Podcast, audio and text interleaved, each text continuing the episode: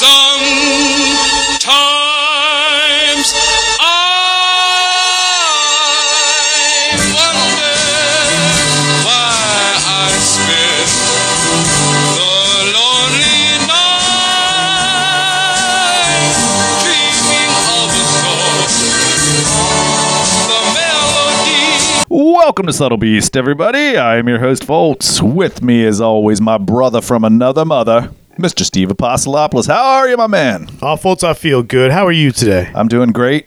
Doing great. Uh, we're coming into like crisp fall, you know, season. I'm kind of digging it. Um, but uh, we got a pretty interesting show coming up, and I'm really excited to do it. And I think it's going to really hit home when you find out that. Well, let me just state this. Everything that's been going on in the world for the last six months, people, a lot of people, probably not our followers and definitely not us, have been turning to oh, the quote unquote the the big media corporations or the big news outlets to find out what's been going on with this uh, pandemic, and uh, everything just seems to be a lie or a version of it because you can watch one news station and you're hearing one thing or one statistic and you can turn on another and you're hearing the complete opposite so right then and there that you know that it's a lie on somebody's part but who do you believe where do you get the truth from but that's what we're going to be talking about tonight and it's not something anything new Right, no, it's not new at all. it goes back uh, hundreds of years In fact, we really aren't going to talk about anything new.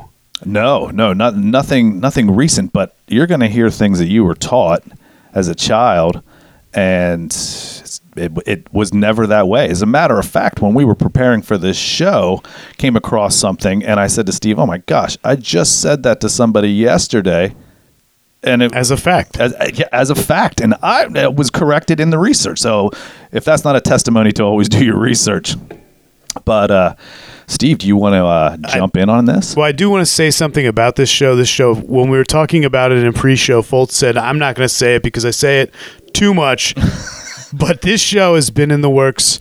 Uh, we were looking at the the notes from it since uh, December of 2019, almost a year. We've had this show in the books, ready to go, and uh, it's it feels like the right time to do it. Yeah, it does. It uh, we're getting back. A, a lot of states and a lot of countries are getting back to hopefully the way things were prior to everything that's going on in the world with the the COVID and all that. But uh, yeah, we're going to take a little trip back in time and show you that uh, quote unquote fake news isn't something new. Fake news about China as well. Oh yeah, I mean there's there's lots of news coming out about about China all the time. You don't know what to believe. But oh, here's here's a big one. Steve's gonna break it in with one from China. Foltz said, "How do you want to start this show?" I said, "Let's start it with China." Yeah. The practice of Chinese foot binding was not only about catching a man. So I guess uh, Chinese foot binding is this thing where they wrap the foot of a female Chinese to prohibit the growth of it, and it it deforms the foot, and it in our day it looks terrible, absolutely terrible. Well, what? Yeah, because it almost like the way they bind it, it makes your heel be actually longer than uh, your phalanges, your toes, and you like the, the end of your foot. Pushes the middle section up. Yeah, and the back pushing, so it makes it impossible to work. Hence, Steve's going to explain to you why. Women have historically gone to extreme measures to meet cultural standards of beauty to attract the opposite sex, from wearing tight corsets to walking in heels. In China, this standard of beauty was achieved by foot binding. A young girl's bones were broken and her feet tightly bound so that her lotus feet now appeared small and dainty. In their research book Bound Feet, Young Hands, authors Laura Bossen and Hill Gates reveal some girls' feet were even bound at a very young age, not to catch a husband, but to force them to work. What's groundbreaking about our work is that foot binding was not confined to the elite, Laura Bossen said the book's co author. The study, Bossen added, dispels the view that the goal was only to try to please men. The authors interviewed over 1,800 women across China to uncover that foot binding was prevalent among many peasant families to create immobility for girls so that they would stick around doing hard doing handwork that families depended on for selling goods. So it originally was supposedly done by the very wealthy and elite so that they would become more valuable their children would become more valuable or that's the story. right in in a tr- what is it it's like a trade for a dowry Yeah, to get a, a higher dowry. Um, but then it was uncovered that even the peasants were doing it. They were binding the feet of girls so that they wouldn't run off literally Right. wouldn't run off and they would stay in the area of the house to do the, all the handwork And you can see where the misconception could come throughout time that it was done as a way to please men.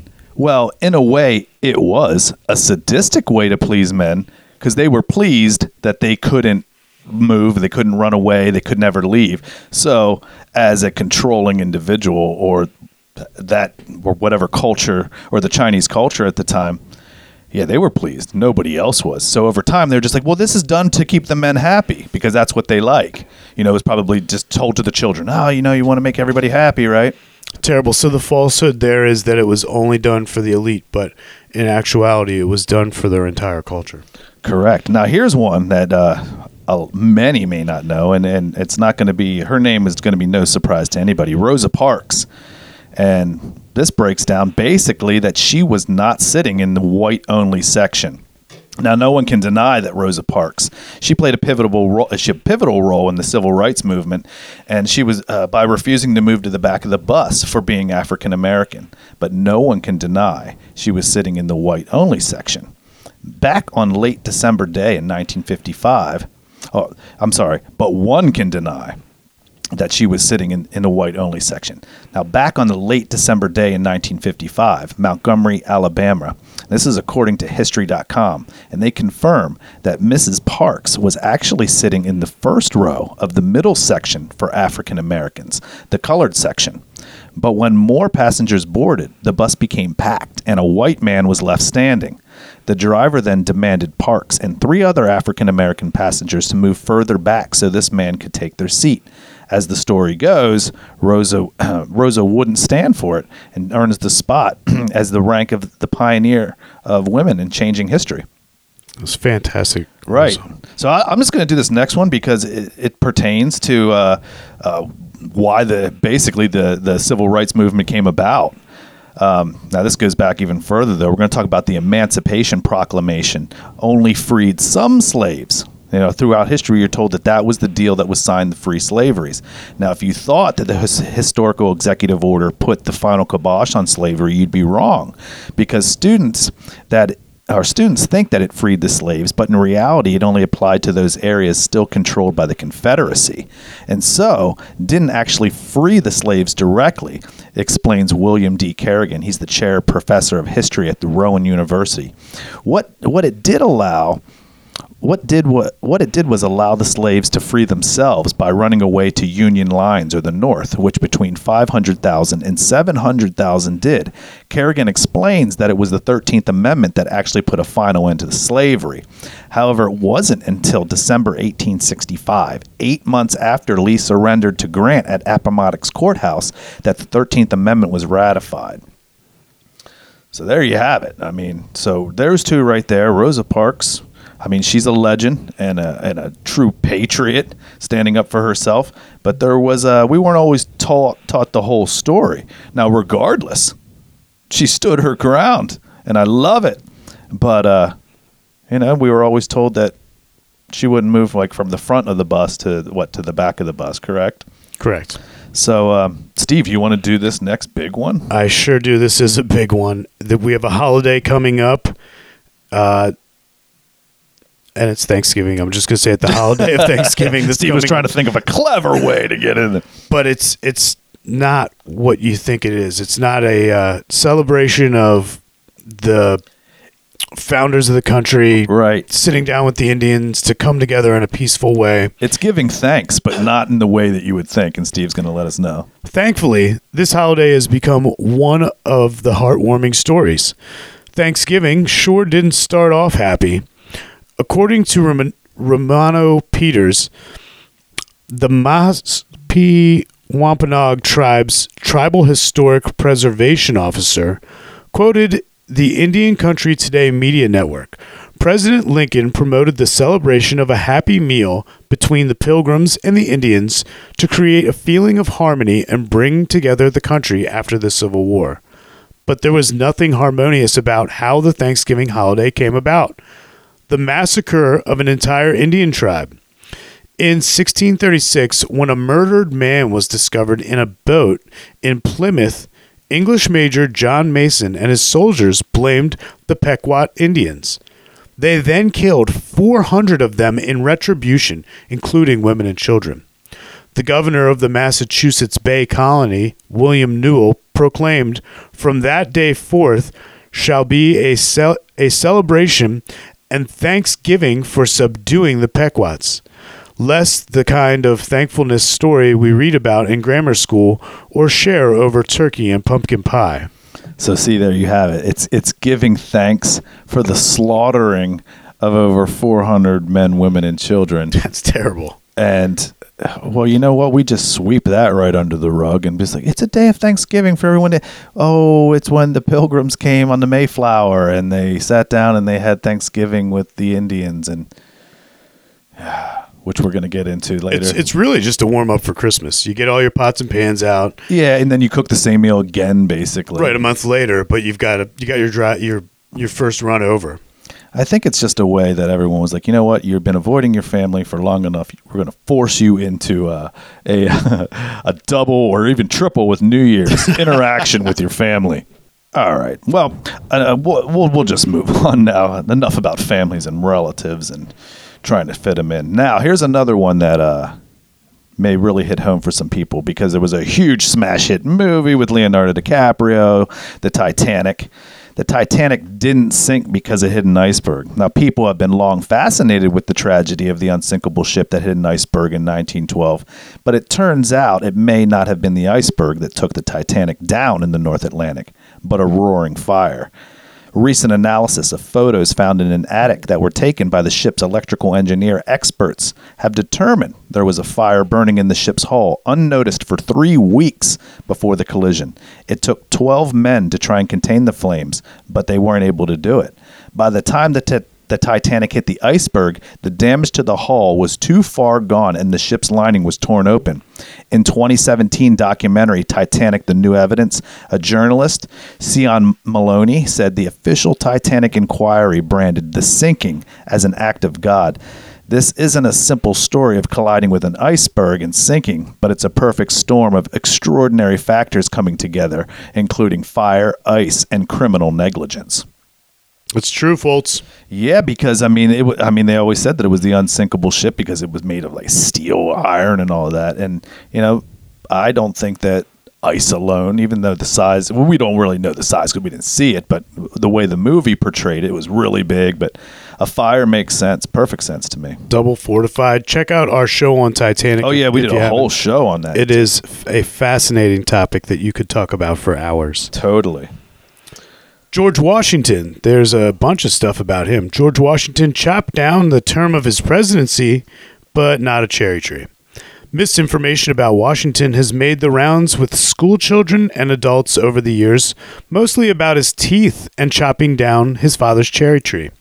Washington certainly wasn't showing off a set of pearly whites when he smiled, but nor were his teeth made of wood. Rather, they were a combination of gold, ivory, lead, and human and animal teeth. And the cherry tree, chopping tale never happened at all. That story grew out of a myth included in The Life of Washington, a book by Mason Locke Weems, George Washington's first biographer. Then another writer, William Holmes McGuffey, repeated the story in his children's reader. So, as the story goes, although Washington couldn't tell a lie, we've been telling one about him for over 200 years.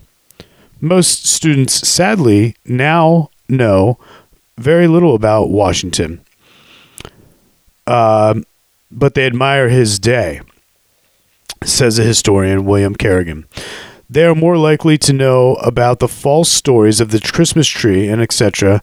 than about the fact that he was widely admired for resigning his commission after the Revolutionary War and stepping down after two terms of, as president. That was cherry tree, not Christmas tree. Just a. Did I say Christmas tree? You did. I was thinking about Christmas. Of course you are, because we were just talking about Thanksgiving. now you're hungry. so, is that the conclusion? Of George Washington, they're not made of wood. They're not made of. His teeth were made of wool. okay, all right. So Alexander Graham Bell is up next, and uh, he didn't invent the telephone. Now, on the ABC show Shark Tank, the sharks, aka investors, are big on asking entrepreneurs if they're if they've obtained a patent on their product. Now, rightfully so. Without a patent, an- idea or an invention could be claimed by someone else. But back in 1876, Alexander Graham Bell didn't need to watch Shark Tank to get his message across. He wasn't the inventor of the telephone like we were all taught. He was the first to patent it. Now, it turns out Bell was actually one of several men who were working on the telephone idea at the same time. But he got to the patent office before they did. But in 2002, U.S. Congress recognized an impoverished Florentine immigrant as the inventor of the telephone rather than Alexander Graham Bell. And The Guardian reported historians and Italian Americans won their battle to persuade Washington to recognize a little known mechanical genius, Antonio Meucci, as the father of modern communications. 113 years after his death, of course. Now, the resolution declared Meucci's teletro- teletrophano demonstrated in New York in 1860, and it made him the inventor of the telephone in the place of Bell, even though it was Bell who took it to the patent office 16 years later. It is the sense of the House of Representatives that the life and achievements of Antonio Meucci should be recognized and his work in the invention of the telephone should be accomplished, the resolution stated. So it's official. Yeah, I think it's great that they did that. Yeah, so that was, I mean, so, but it's still a false history now because it would be crazy if you went on a game show and they're like, who's the inventor? And you'd be like, well, was it who, who we were taught it was or who really did? Ah, that'd be weird. Yeah, I mean, so it's really important. I mean, that's why they got to stop with these kind of stories. You know what I'm saying? Yes. You want to go on to old six digits? Yeah. Anne Boylan wasn't sporting six digits. If housewives of the Tudors were a thing, Anne Boleyn Boylan. Yeah. Boylan would certainly have been its star. For over 400 years, rumors have been flying when it comes to Henry VIII's second wife. Not only did her husband cut ties with the Catholic Church to obtain a divorce and marry her, he eventually cut off her head for cheating on him. Hmm. But like a reality show on steroids, Anne Boylan's saga didn't end there. Speculation that she was a witch simmered over the years, fueled by rumors she had six fingers on one hand. In a book written decades later by a Catholic propagandist, Nicholas Sander, he wrote that the Queen had a projecting tooth under her upper lip and on her right hand had six fingers. He also noted she hid an ugly cyst on her neck. Back then, moles and other imperfections like extra fingers were a sign of the devil or witchcraft. Turns out Sanders had a vendetta against Anne's daughter, Queen Elizabeth I, and may have made it all up. Plus, people who actually hung out with the Queen described her as a looker, according to History.com. George Wyatt, a biographer who spoke at Anne's former attendants, noted that she did have several moles and had an extra nail on the little finger of her right hand, but no sixth digit. And when a doctor exhumed the supposed burial site of the Tower of London back in the 19th century, none of the bodies showed any sign of an additional finger. Wow, so there you go. I mean, it was confirmed. False history. Yeah, more false history. Well, uh, if there's any Disney fans out there, that's all I'm going to say on Disney. But if there's any Disney fans out there, or your kids are a big fan of Disney, they've probably seen the movie Pocahontas. Well, guess what? Pocahontas and John Smith, they were never they were never an item. They were never a thing. Because Disney had it all wrong. Pocahontas and John Smith, they never had a thing. In fact, Pocahontas was only about eight years old when John Smith arrived. He was later married to another young Indian warrior who eventually died, according to the tribal oral histories as well as the true story of Pocahontas, by members of the Mattaponi tribe. Supposedly, she had a baby that was given to relatives before she was forced into captivity at about 15 or 16 years old. As Buck Woodard, as cultural anthropologist and former director of the American Indian Initiative at Colonial Williamsburg, told Indian Country Today, at a very young age, Pocahontas helped establish a relationship between the Algonquin and the English. It was said there was a mutual admiration between her and Smith, who later described her as an unrivaled in wit and spirit. But that's where the love story ends. There was never any romance. It was a lie. It is, and Disney's cashing in on that lie. All right, Steve, you get another big one right here. Yes, this one's huge. Columbus took a shortcut and lucked out. Ah, Columbus. Yes. He proved the world wasn't flat and discovered America to boot. Wrong. That's not exactly what happened, although we've been teaching it that way in schools for years and years. Truth is, no one in 1492 believed the earth was flat. In fact, more people in 2020 believe that the earth is flat. Check out our episode on uh, flat Earth. You'll enjoy it. Many people have. Yeah, yeah, that's right. Columbus was just trying to prove you could get from Europe to China by sailing west rather than east. His shortcut plans got derailed when he hit land and discovered a whole new continent in the process. He ended up an esteemed player in the founding of America. The thing is, Columbus never landed in what would become the United States. He actually landed in the Caribbean. Basically, Columbus is the basis of a whole host of things that you learned in school that aren't true anymore. Yeah, so he was down. He ended up down in the Caribbean, and he wasn't known for discovering anything. He was actually a brutal savage. So, and the local the local tribes at that time, when he arrived there, they took him in, they gave him a place to sleep, and they fed him. And then Columbus told them, "Okay, we're gonna we're gonna go get more of our men. We're gonna come back, and we're gonna get you, and we're all gonna live in harmony." Well, they got more of his men, and they came back and just slaughtered everybody. I mean, he was just a, a, a savage. And uh, I, I believe that it was at the turn of the 19th, uh, 19, 1900s that uh, I, uh, I don't remember the circumstance, but there was an uprising in New York New York City with the Italian Americans. And uh, government was trying to find a way to appease them. So they decided, well, what, what can we do? What can we do? Well, Columbus was from Italy. He was Italian. Well, let's just name a day after him and we'll just be Columbus Day. And guess what? It worked because it ended whatever uprise there was between the government and the Italian Americans at that time. And nobody's going to complain about a day off. Right. And so what what else is crazy is that he never had any interaction for for the, for him to call them Indians because he thought he was in India. You know, that that was another falsehood that was taught to us because he would have known right away. So you're Indians? No. Okay. This is India, right? no, this is a completely different place. Ah, you're Indians. For, where's, where's all the spices? for hundreds of years later. The silk. Uh, I'm supposed to be fighting China and yeah. India. So, yeah. Uh, Amerigo. That's who discovered America. Amerigo Yes. Vespucci.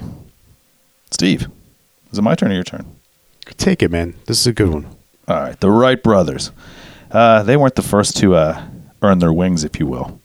This brother team from Dayton, Ohio, they did come with the first truly controllable aircraft. We'll give them that. But the real claim for first in flight fame goes to a German immigrant named Gustav Whitehead that occurred in Bridgeport, Connecticut.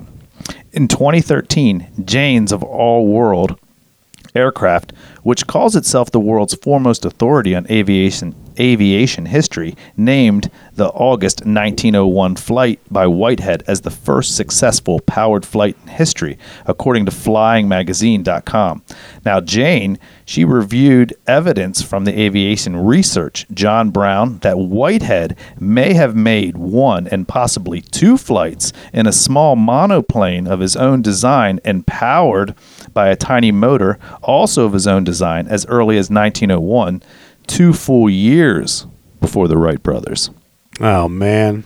But see, I mean, that was just, but that took place over here. I mean, uh, I don't know, but the, yeah, but I guess the German guy did that uh, the flight in Connecticut, Right, So it's Bridgeport. like, yeah, it was just again something that was ignored by the media, so that uh, Americans sound better, I guess. Yeah, they didn't want to give it to that uh, German immigrant. They wanted to go down to what is it, Kitty Bunkport or whatever. Yeah, And the Wright brothers working on the plane ended up getting the credit for it all these years later. Mm-hmm. Well, sticking with the topic of flight, This one's good. Charles Lindbergh. I love their cheese. Charles Lindbergh was not the first to cross the Atlantic by air. Many people have a fear of flying, but lucky Lin- Lindy certainly knew his tricks to ease one's flying nerves. After all, Charles Lindbergh did complete the 34 hour grueling flight from New York to Paris all by himself. But most people think he was also the first to fly non-stop across the Atlantic. Actually, he was around the 85th person to do so. The honor for number one goes to British pilots John Alcock and Arthur Brown, who back in 19 flew nonstop from Newfoundland to Ireland in a Vickers Vimy biplane before crash landing in a bog. Still, it wasn't a small feat to cross the Atlantic by airplane between two major international cities on your own. This was Sans autopilot and Red Bull, so Lindy had to stay wide awake for 34 hours to fly it. And don't forget about going to the bathroom. Maybe Lindy wasn't so lucky after all. they probably had some like hatch, or like a funnel or or they just went. Yeah, I mean it, You're by yourself, number 1 not so big deal. right? Number two, you got some issues, but I doubt you're eating very much as you're flying this monoplane. I could see him going 34 hours and just Right.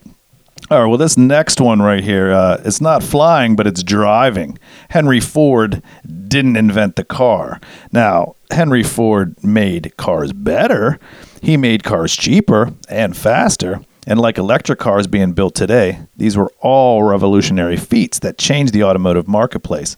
But unlike what some folks think, he didn't invent the car. Of course, again, it was a German mechanical engineer, Carl Benz, who designed and built the first practical automobile powered by an internal combustion engine. The original car, Benz three-wheeled moto motor wagon, first ran in 1885, and there were others after him. Ford did not start building his car until 1886. However, it was Ford's ingenuity in building larger factories with moving production lines to mass produce cars that made affordable to the masses. Although he may not have invented the car, he certainly had a large hand in fueling America's love story with the automobile. Carl Benz Carl Benz, I from mean, Mercedes Benz. yeah, I mean, I can't argue with a Benz. I mean, a Benz is probably one of the best cars to grip the road even today. Oh, that there's the new Benz is so sick. But some of those old uh, Model T Fords are truly valuable and of museum quality. They're part of our American history and heritage. Totally. But it is a falsehood. That is another false history. Uh, just to update, it was Kitty Hawk. Kitty Hawk. Yes, uh, it was no. Kitty Hawk. You're close. Hey, Bunkport.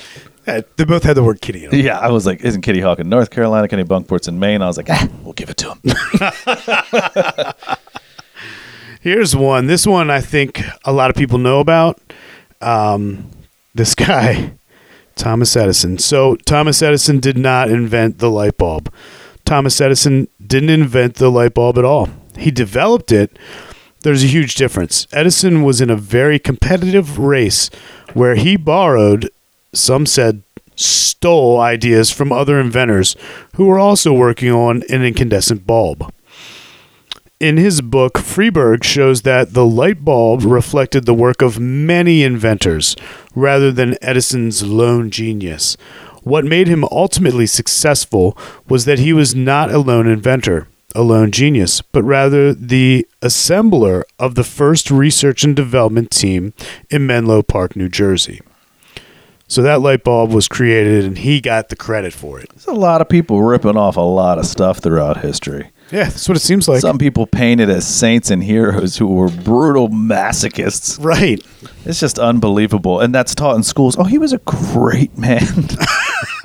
oh, so You know that famous painting where uh, Washington's crossing the Delaware? I love it. He looks so like dominant and proud. Yeah, I, I was just talking about this painting the other day with a with a couple of friends, and uh, but what's crazy to know is that um, well, I'll just get into it. The that famous painting, which hangs in uh, the Metropolitan Museum of Art, uh, it's called the Washington or Washington Crossing the Delaware, and it's one of America's best known paintings. The artist Emanuel Leutze depicted a glory filled crossing on a tipsy rowboat. In reality, it was probably a 60 foot long rowboat or flatboat ferry guided by a cable, according to the New York Times, and it crowded with dozens of troops, cannons, and horses. In the painting, Washington's face is lit by a lantern and torch against a night sky, but weather records show the show the crossing happened during a northeaster. More likely, the ferry had to cut through thick layers of ice on the Delaware without a glowing sky to guide them, nor a wide river to travel. The records are more in keeping with the dead of night crossing at the section of the river less than 300 yards wide. And the flag in Leutze's painting, well, that was another liberty taken by the artist. The Stars and Stripes was not adopted until after the crossing. So, very interesting. What's interesting that that's the depiction, but I I don't know, man. It's It was just probably so less glamorous. It's probably just like, get on. right. They probably didn't even know. They're like, "Is is Washington here?" Like, oh, I just stepped in horse crap. Come on, let's get going. Washington's like, "I'm here. I'm here. I just came over on the ferry." Like, oh, we thought you went back to the British. He's like, "I want everybody to just remember this as being a much better event than it actually is." If anyone ever paints this, have my knee up. Just make me look like a savage, Throwing a flag. but not like Columbus. All right, here we go. We're going to move on to uh, to Hamilton. There was a big play on Broadway recently, and uh, now, although Lin Manuel Miranda, who was the creator of this uh, musical Hamilton, he tried to remain true to the character as possible. Experts have raised concern that the musical overglorifies the man, inflating his opposition to slavery. In the show's last song, his widow, Eliza, sings that Hamilton would have done so much more against slavery had he lived longer. But would he have? Annette Gordon Reed, a professor of history and law at Harvard and the Pul- Pulitzer Prize winning author, The Hemingses of Monticello, said in an interview that while Hamilton publicly criticized Jefferson's view on the biological inferiority of blacks, his record from the 1790s until his death in 1804 includes little to no action against slavery. She believes race and slavery are invoked directly in the show mainly to underline Hamilton's quote unquote goodness, especially in contrast to Jefferson. But Hamilton, the ardent lifelong abolitionist, she said, is an idea of who we would like Hamilton to be. So that's a big difference about who you'd like people to be versus who they really are. Right, who you really are, and then the iconic image of who people would like for you to be. And that happens so much with icons. Um, there, Eliza sings that Hamilton would have done so much more if he would only have lived longer. I've heard that same argument about the BIG. Right. Like he would have written so many more great hits well, of course. if he wasn't gunned down at such a young age. But what would he have? that's the thing. It's just like, oh, you assume that he would just keep on going because would his would his style of uh, music even be relevant today? Right. Because it's more of that. I don't even know what they call it anymore. But, anyways, Here's a good one. yeah, another figure of American history that did something, but not exactly the way that they said that they did. correct. Paul Revere didn't ride alone. Paul Revere did alert the colonies that the British were coming, but he wasn't the only loudmouth. There were many riders who went out in the night on April 18th to warn the colonists of the British forces. Four men and one woman made late night rides, alerting the early Americans of what danger lays ahead. Paul Revere, Samuel Prescott, Israel Bissell, William Dawes, and Sybil Ludington. What's interesting about the particular situation is neither Revere nor any of the other riders were remembered by history for their actions on April 18, 1775, until Henry Wadsworth Longfellow wrote his poem in April of 1860, just shy of 85 years later. And it wasn't until the colonial revival movement of the 1870s that Longfellow's poem brought Revere to fame. So he definitely so he's definitely one of historical figures you've been picturing wrong. Right. And also within that poem, uh, I believe that's where he's quoted as saying, The British are coming, the British are coming. But he also never said that.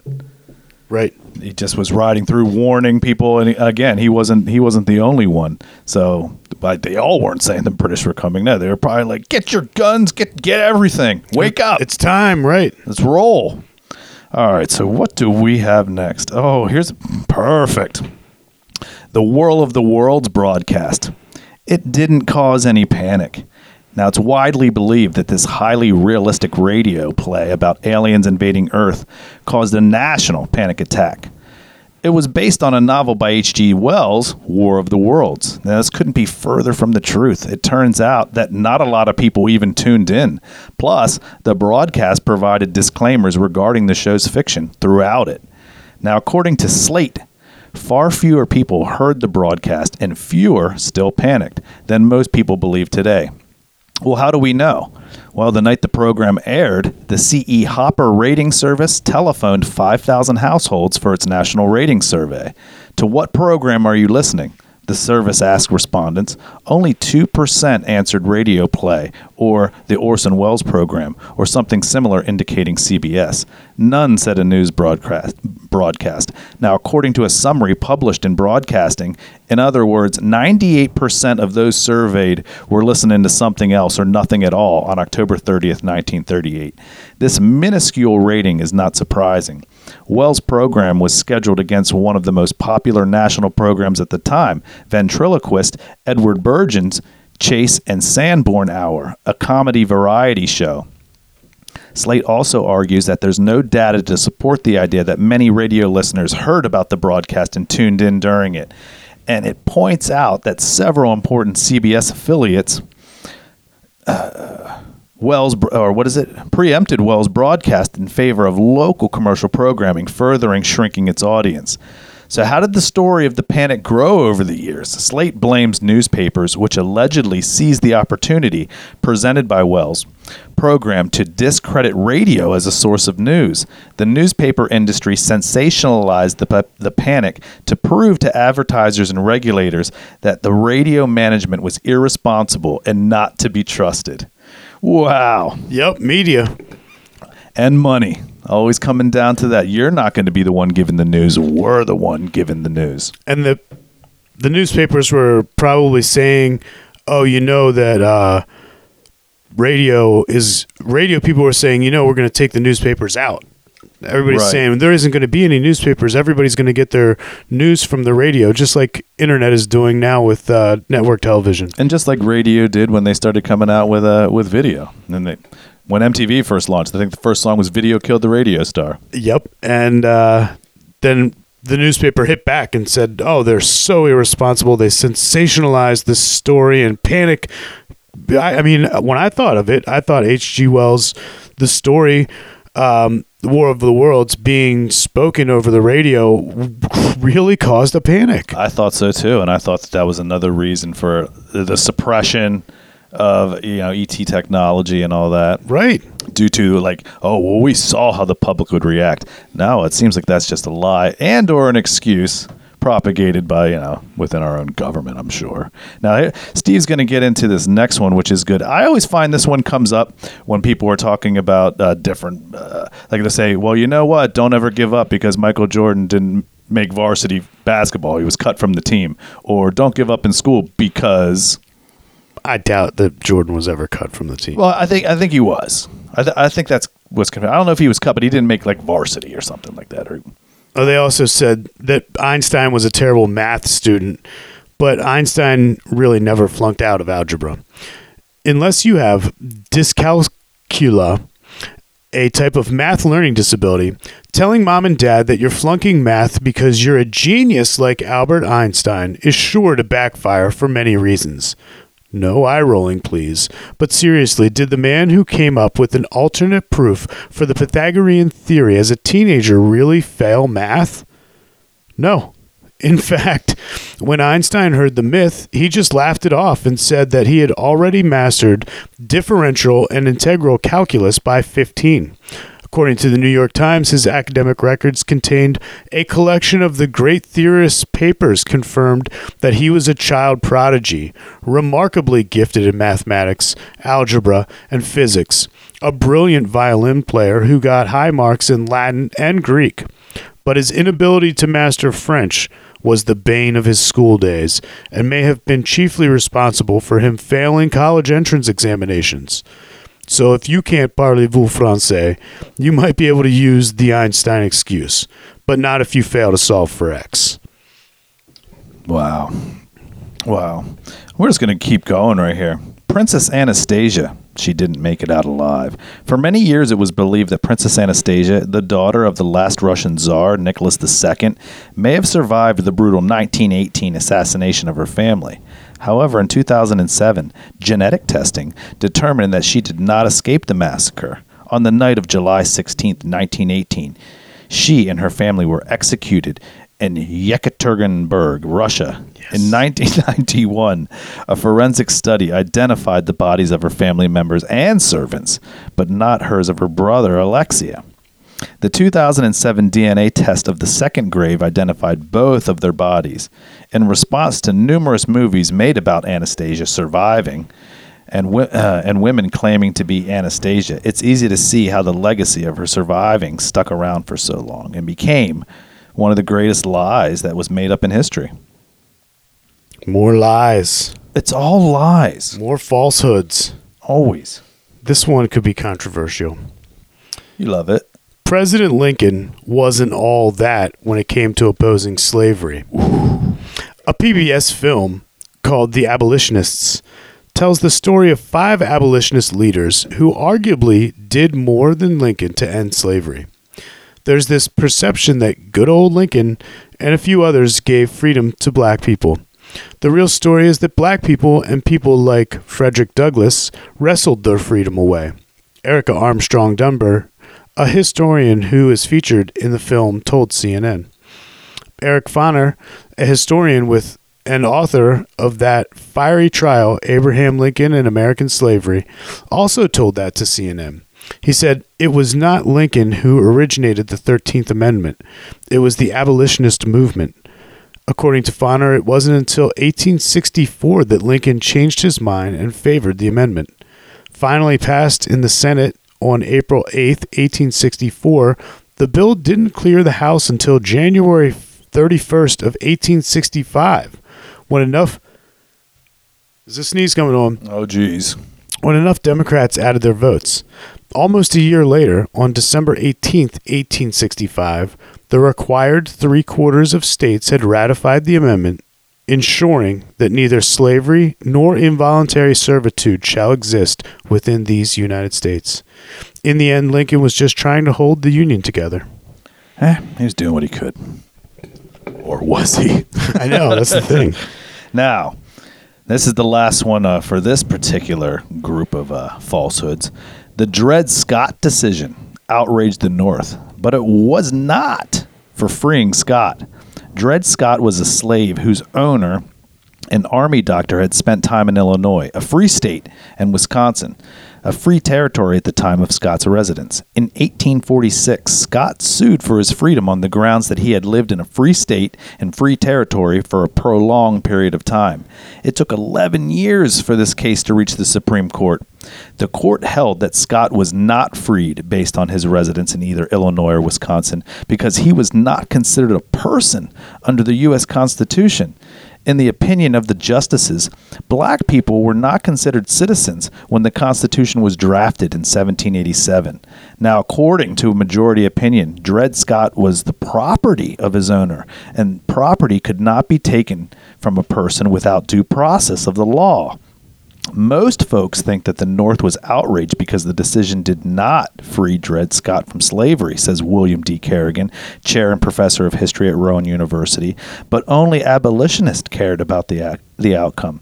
Many more north- Northerners were outraged at the decision because it said that Congress could not restrict slavery in territories at all, and has been done for many years, starting in 1820 with Missouri Compromise.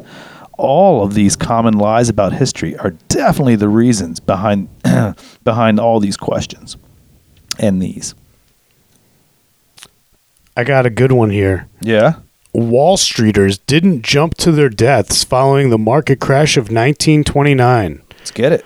Between Black Thursday and the end of 1929, only four suicides were plunges linked to the events that sparked the Great Depression, and only two of those occurred on Wall Street.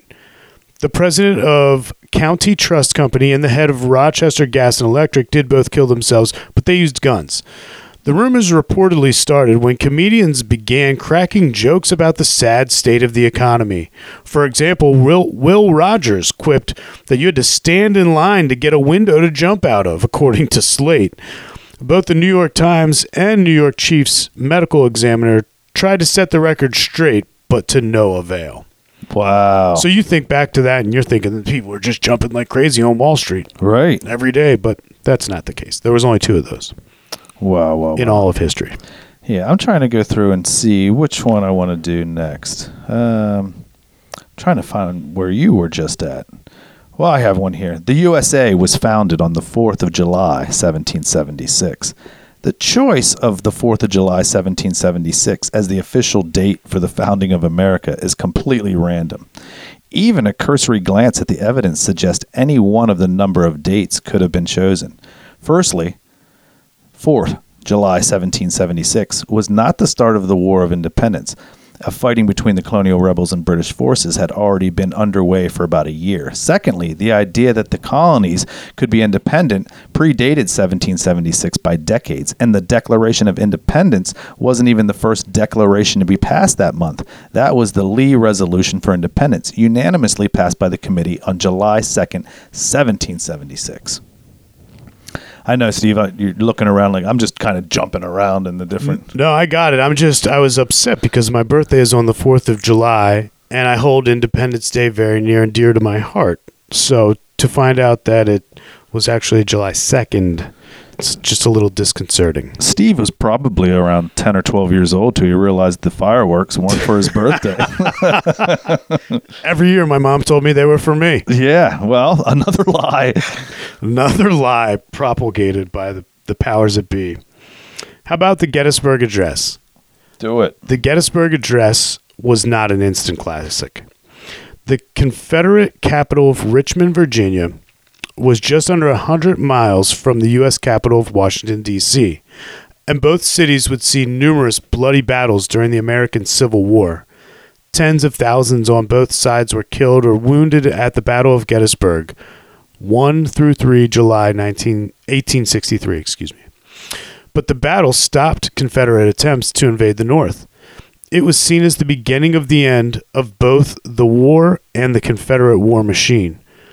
But it had been achieved at a terrible price. On 19 November 1863, a crowd gathered to, de- to dedicate the Soldiers' National Cemetery in Gettysburg, Pennsylvania. Everyone had come to see Edward Everett, one of the great public speakers of the age, give an appropriately dramatic speech. They were disappointed. It was a two hour tour de, fro- de force. When President Lincoln got up to make a few appropriate remarks, he spoke for only a few minutes, and the significance of what he said was largely lost in the crowd in front of him. However, once his words had been printed and distributed, Lincoln's Gettysburg Address was destined to become one of the greatest speeches in history. Here it is in all of its simple glory. I don't think I need to read the entire Gettysburg Address. No, I don't think so either. I think that people can do that on their own free time. Everett's speech is now forgotten, but when Lincoln did, in around 250 words, explained the stakes of what a civil war was, and how it honored the war dead and stiffened the resolve of the people who were living through what was arguably the bloodiest period in American history.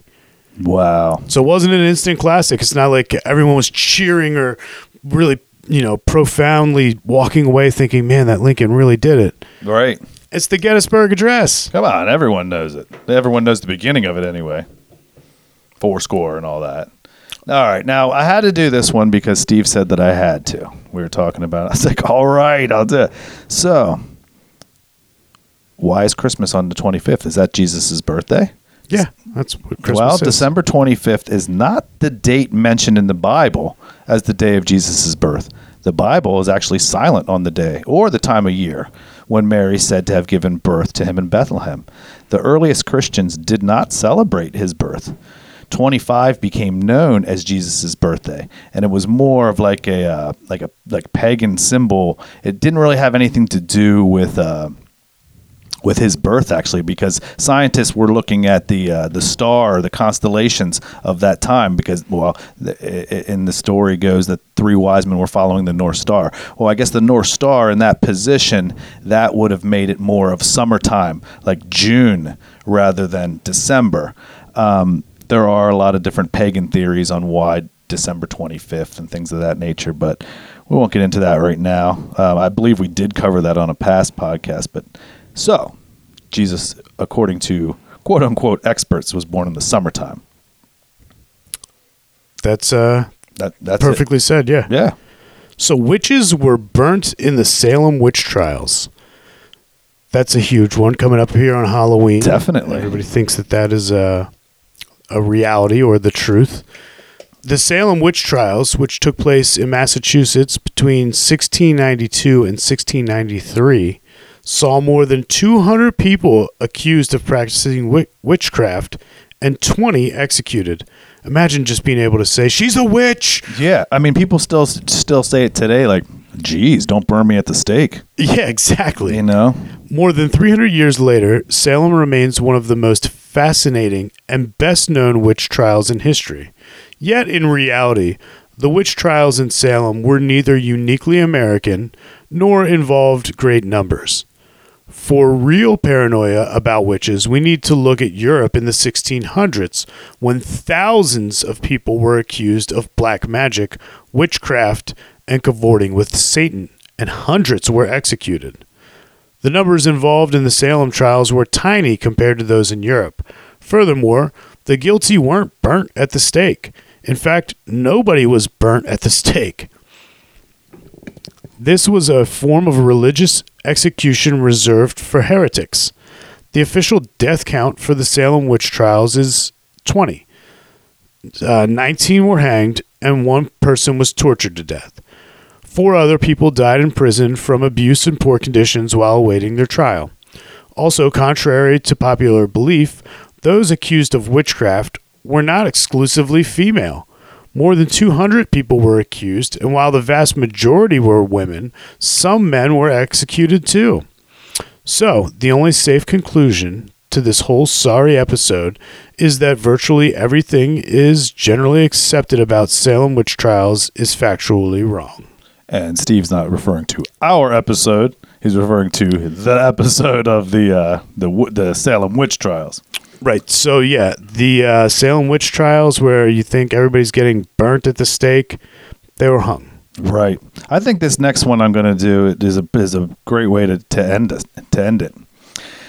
Neil Armstrong didn't say one small step for man, one giant leap for mankind when he landed on the moon. The truth is, if you examine the famous line uttered by Neil Armstrong in 1969, you realize it doesn't really make any sense because man and mankind essentially they mean the same thing if his famous line was accurate, what he basically said was that's one that's one small step for a man and one giant leap for mankind.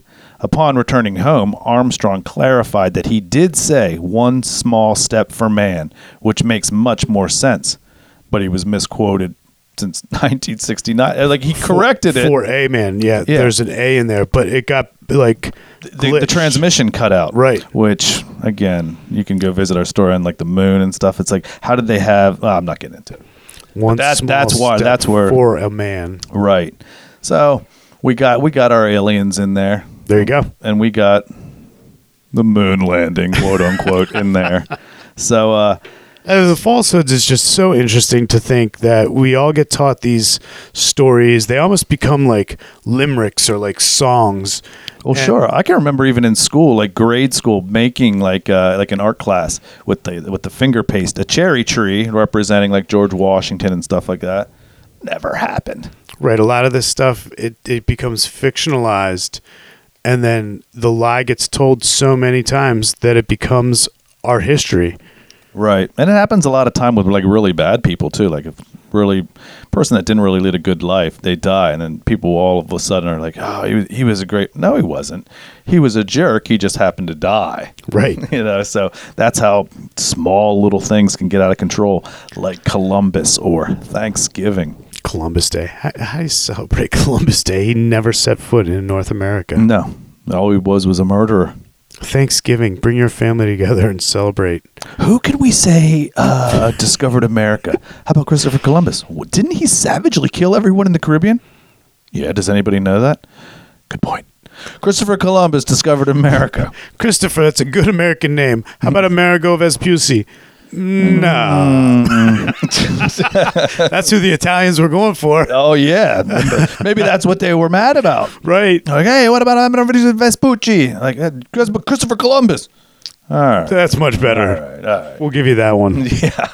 Well, I hope you guys had fun with this episode. I, I know I did. Steve, I know, enjoyed himself as always. I did, man. I really love it. So, uh, but yeah, so that's all we got on false history. So start filling some people in on some of these things that we shared tonight. Let them know what's what and to stop passing false stories and propaganda that's going back as early as Christopher Columbus. And post up any false history that you know about on our socials that maybe we didn't go over today, and and we'll get uh we'll get a little bit more to this story. Absolutely, because there can always be a false history part two because there are tons. But for time's sake, we're going to end it here and we will see you next time. So take care of one another. Bye bye.